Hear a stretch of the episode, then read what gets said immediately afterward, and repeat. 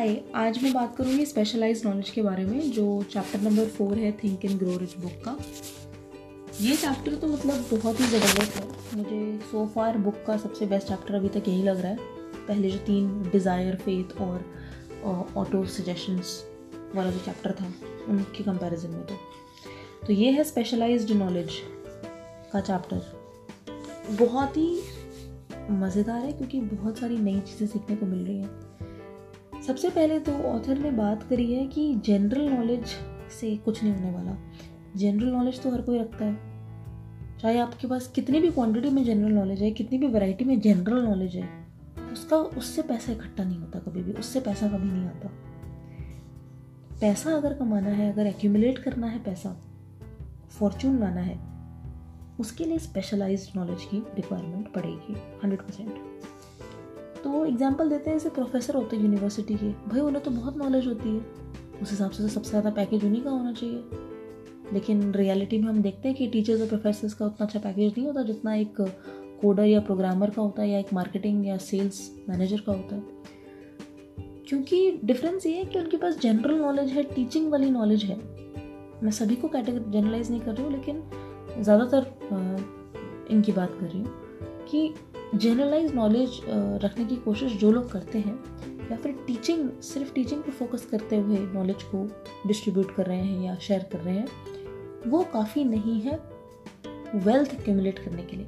अगर सिर्फ़ नॉलेज है रिसर्च में है तो डेफिनेटली आप एक इंटेलेक्चुअल उसमें ऐड करते हो प्रॉपर्टी में ऐड करते हो नेशन के, अपने एरिया के, अपने यूनिवर्सिटी के।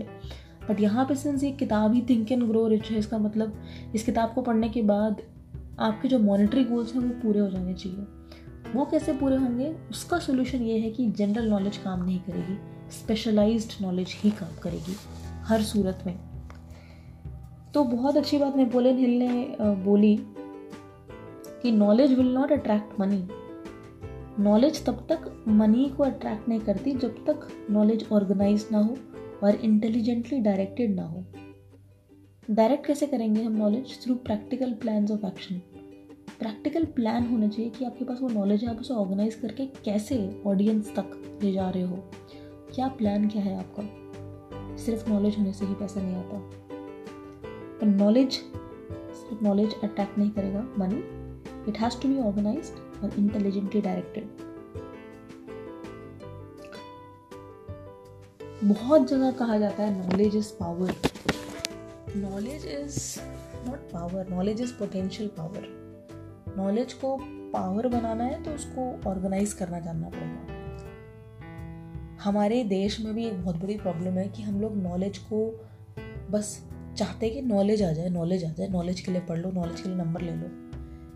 लेकिन असली खेल तब शुरू होता है पैसा कमाने का, जब हम उस नॉलेज को ऑर्गेनाइज करना सीखते हैं और उस नॉलेज को इस्तेमाल करना यूज़ करना अप्लाई करना सीखते हैं। एक्वायर तो हर कोई कर लेगा। लेकिन एक्वायर करने के बाद ऑर्गेनाइज और उसको एप्लीकेशन जो सीखता है, जो उसके एप्लीकेशन को समझ जाता है, वो वो बंदा है जो अपने मॉनिटरी गोल्स को जल्दी से जल्दी अचीव कर सकता है। एक और नेपोलियन हिल ने एक बात बोली, जैसे एजुकेटेड और नॉन एजुकेटेड या एजुकेटेड और अनएजुकेटेड में काफ़ी फ़र्क देखा जाता है। एजुकेटेड मतलब जिनके पास एक बैचलर्स डिग्री है मास्टर्स डिग्री है पीएचडी हो गए तो बहुत एजुकेटेड है। और ऑन द कॉन्ट्री हम देखते हैं कि अनएजुकेटेड हम उसे कह देते हैं जिसके पास बेसिक स्कूलिंग नहीं है बेसिक डिग्री नहीं है तो हम बोलते हैं कि ये अनएजुकेटेड है, इन्हें कुछ नहीं आता।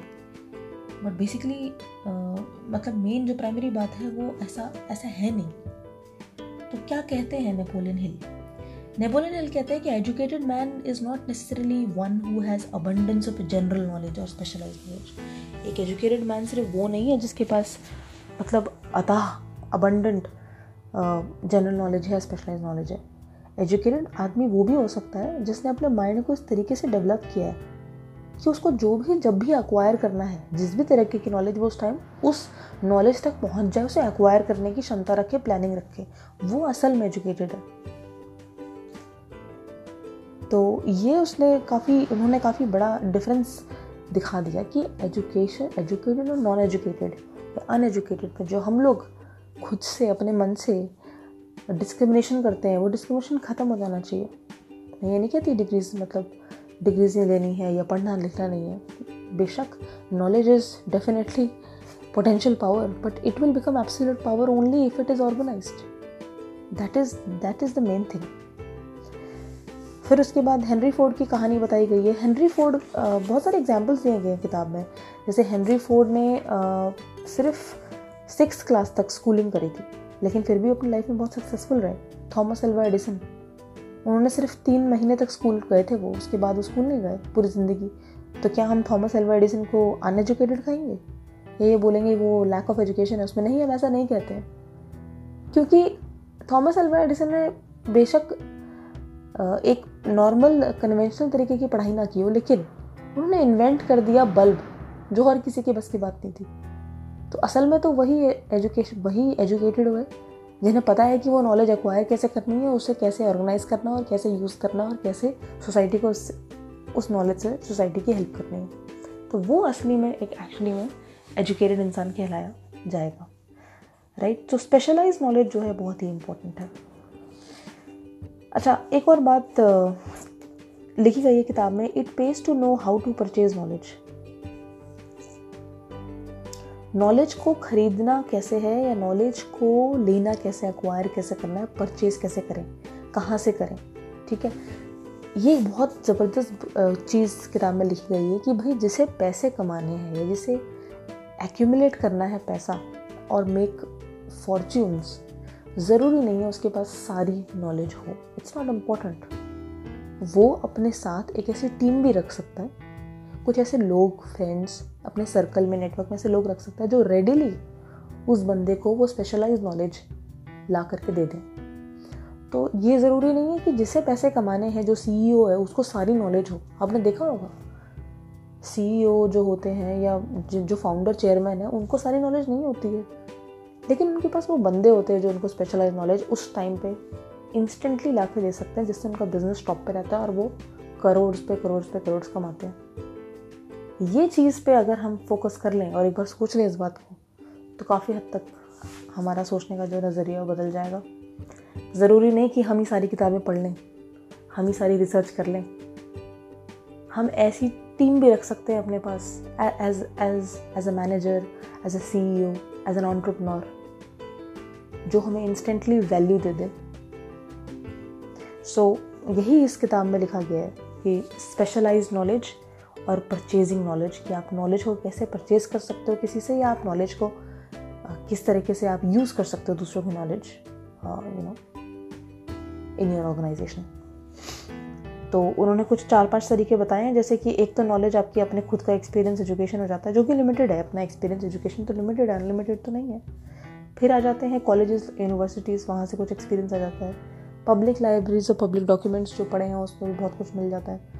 ट्रेनिंग कोर्सेज चलते हैं आजकल, उससे भी बहुत कुछ सारी इन्फॉर्मेशन मिल जाती है नॉलेज मिल सकती है। तो ये अलग अलग तरीके हैं, या आपके पास एक बहुत ज़बरदस्त टीम है जो स्पेशलाइज नॉलेज रखती है तो वो वहाँ से भी आप नॉलेज पर परचेज कर सकते हैं। भाई अल्टीमेटली हम कंपनी में किसी को हायर करते हैं, क्यों हायर करते हैं? बारह, पंद्रह, बीस लाख, पच्चीस लाख, तीस लाख के पैकेजेस में आई के बच्चों को हायर कर लिया जाता है। Why you think they get hired in some or other way the organisation is actually purchasing their knowledge कि भाई, तुम्हारी नॉलेज हमें तुम्हारी नॉलेज की रिक्वायरमेंट है तो हमें ऐप बनानी है अपनी कंपनी के लिए। हमें अपनी कंपनी की सिक्योरिटी अच्छी करनी है, इसलिए हम we are paying you you give your services and we get that specialise knowledge the owner of the company need not have entire knowledge तो ये भी एक स्ट्रैटेजी है। वही चीज़ है, पैसे कमाना एक थोड़ा डिफरेंट चीज़ हो जाती है। और नॉलेज को अक्वायर करते जाना वो थोड़ा डिफरेंट चीज़ हो जाती है। बट डेफिनेटली पैसे कमाने के लिए सक्सेसफुल रहने के लिए नॉलेज कंटिन्यूस अक्वायर करनी चाहिए। बट एक बार ही में सारी नॉलेज अक्वायर करने की भी ज़रूरत नहीं है, हर बार। तो ये भी एक बहुत अच्छी चीज़ है जो इससे क्लैरिटी आती है। तो एक स्पेशलाइज नॉलेज की क्लैरिटी आती है इस चैप्टर को पढ़ने के बाद। एजुकेटेड और अनएजुकेटेड में फ़र्क समझ में आता है। और जितने लोग ब्लेमिंग करते हैं रिप्रोचिंग करते हैं कि भाई हमें अच्छी एजुकेशन नहीं मिली, हमें अच्छा स्कूल नहीं मिला तो आप हेनरी फोर्ड और थॉमस एल्वा एडिसन का एग्ज़ाम्पल दे करके उन्हें समझा सकते हो कि भाई, इन्हें भी तो कभी स्कूलिंग नहीं मिली बट फिर भी ये सबसे greatest man of the history कैसे बन गए? तो कुछ तो होगा।